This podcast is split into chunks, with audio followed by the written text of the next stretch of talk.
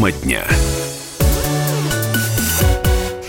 Я, Елена Фойна, приветствую всех наших радиослушателей в Москве и в других городах вещания. Мы с вами продолжаем обсуждать самые значимые темы и события сегодняшнего дня. Вижу ваше сообщение, приходит на WhatsApp и Viber.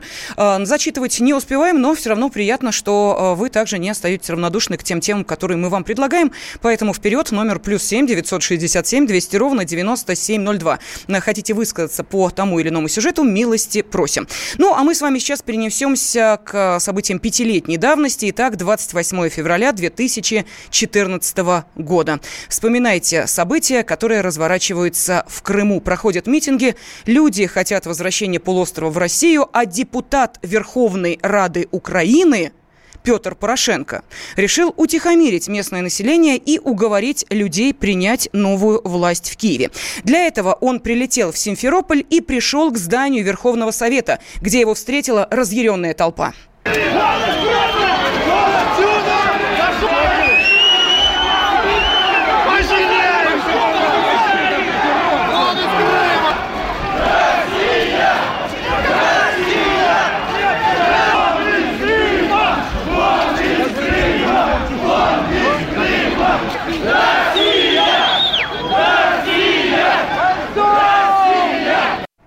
Да, с криками «Вон из Крыма» люди начали бросать в тогда еще депутата Верховной Рады Украины Петра Порошенко всем, что попадалось им под руку. Это были и камни, и бутылки. В общем, пришлось спасаться. А, Порошенко под прикрытием милиционеров прошел почти километр. Толпа сопровождала его все это время, пока на улице Павленко политик не запрыгнул в первое попавшееся такси. Им оказался красный «Шевроле», за рулем которого находился таксист Виталий Грищенко. И вот спустя пять лет после тех событий журналистам «Комсомольской правды» удалось разыскать этого водителя. Сейчас с нами на связи корреспондент «Комсомольской правды» в Крыму Надежда Дацук. Надежда, здравствуйте. Добрый день.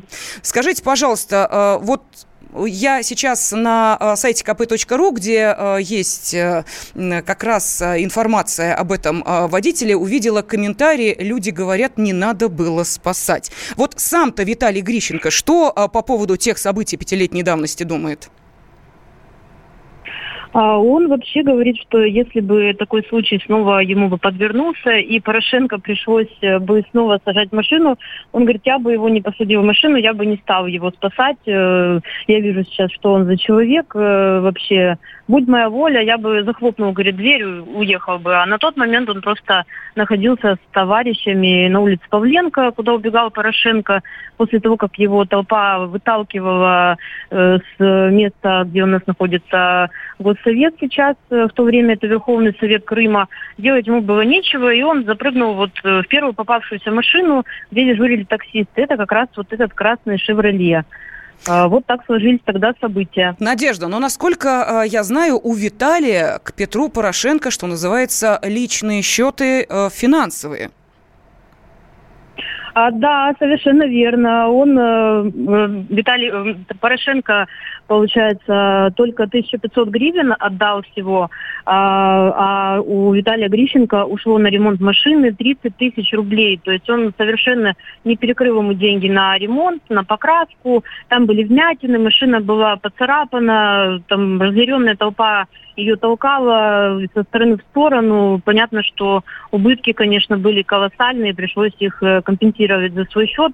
Кроме того, сейчас действующий президент Украины Порошенко в то время депутат, э, обещал Виталию купить новую машину. Но, к сожалению, он так и не связался с ним после этого события и, естественно, новую машину ему не купил. А, знаем также, что спустя неделю, вот после того, как э, подвез Виталий Грищенко Петра Порошенко, родственники Виталия пытались связаться э, с шоколадным королем, да, но так они не получили никакого ответа, и тоже их старания как бы успехом не увенчались.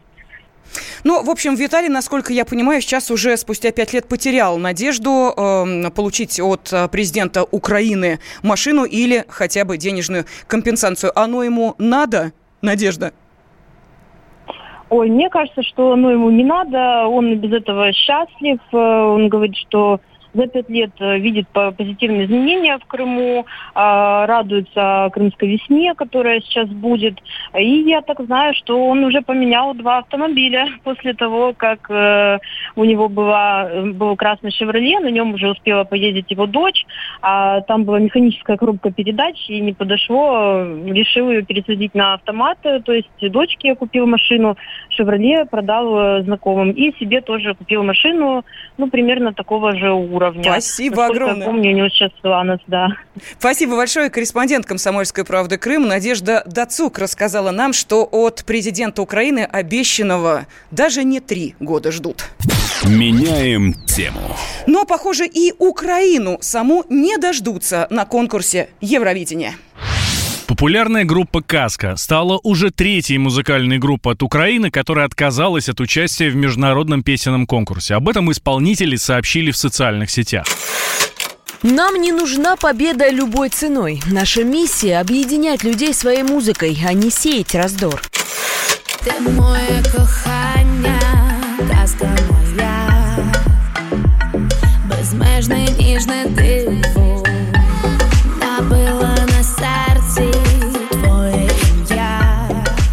Член правления Национальной общественной телерадиокомпании Украины Александра Кольцова заявила о том, что в этом году Киев вообще может отказаться от участия в европейском песенном конкурсе Евровидения.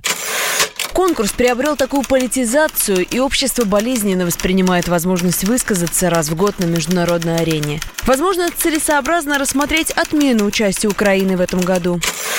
Из-за разногласий по поводу контракта, который заключает администрация украинской телерадиокомпании с участниками конкурса, петь на Евровидении уже отказались победительница отборочного конкурса певица Маруф, а также второй финалист группа Freedom Jazz. Контракт запрещает артистам не только выступать на территории России, но и предусматривать другие ограничения и обязанности. Come to me, come to me.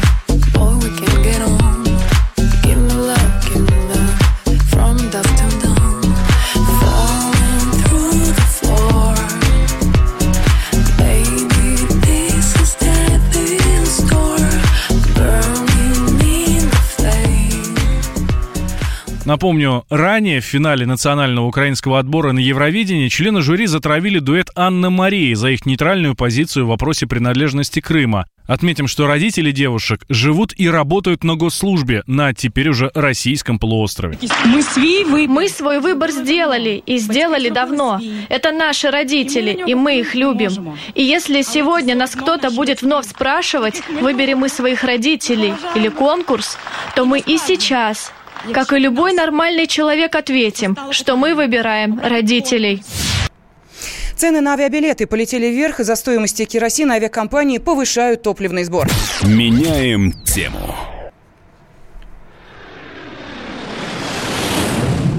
Цены полетели вверх. Крупнейшие российские авиакомпании в нынешнем году намерены повысить топливный сбор.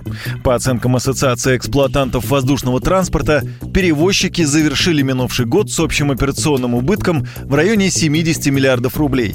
И основной причиной таких результатов стал значительный рост стоимости керосина, а также девальвация рубля, заявил радио «Комсомольская правда» исполнительный директор агентства «Авиапорт» Олег Пантелеев. Российские авиакомпании в 2017-2018 годах тарифы практически не корректировали. Поэтому сейчас происходит запоздалое но все-таки реакция на изменения в структуре себестоимости прошлого и даже позапрошлого года.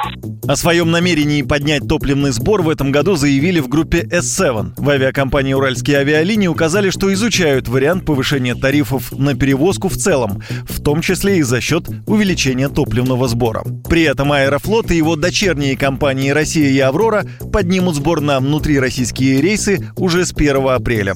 Примерно на 200-400 рублей. При этом независимый аналитик Дмитрий Адамидов считает, что повышение не связано с ценами на авиакеросин. Они последний раз повышали осенью топливный сбор. С осени керосин особенно не подорожал, даже где-то подешевел. В общем-то, Аэрофлот э, скорее так поступил, ну, на мой взгляд, потому что ему ФАС э, предписала как-то более прозрачным сделать ценообразование по тарифам. Тут была недавно такая новость. И, видимо, ну вот они просто не стали добавлять цену в основной билет, а добавили в топливный сбор там, потому что это было, наверное, проще обосновать. И смысл в основном тут в том, что им просто доходной части не хватает. Вот они всеми силами пытаются ее как-то нарастить. Ранее сообщалось, что российские авиакомпании работают на грани рентабельности. В связи с этим в декабре-феврале авиабилеты и подорожали. В среднем рост цен составил от 5 до 33% на разных направлениях. Юрий Кораблев, Радио «Комсомольская правда». Мы продолжим буквально через несколько минут обсуждение самых э, значимых тем и событий сегодняшнего дня. Ну и, конечно, уж если вы собираетесь в полет, то лучше все-таки приобретать э, билеты заранее, как э, и, собственно, советуют эксперты. Ну а если пока вам это не по карману, тогда хотя бы полетаем вместе с елкой.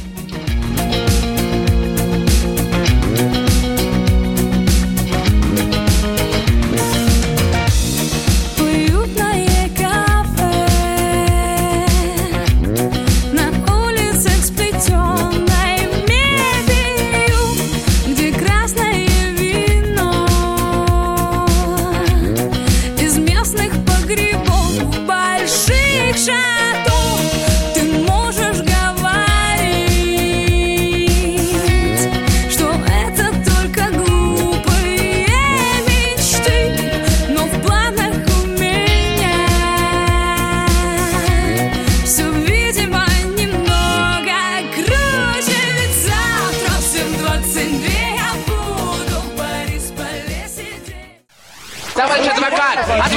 Спокойно, спокойно.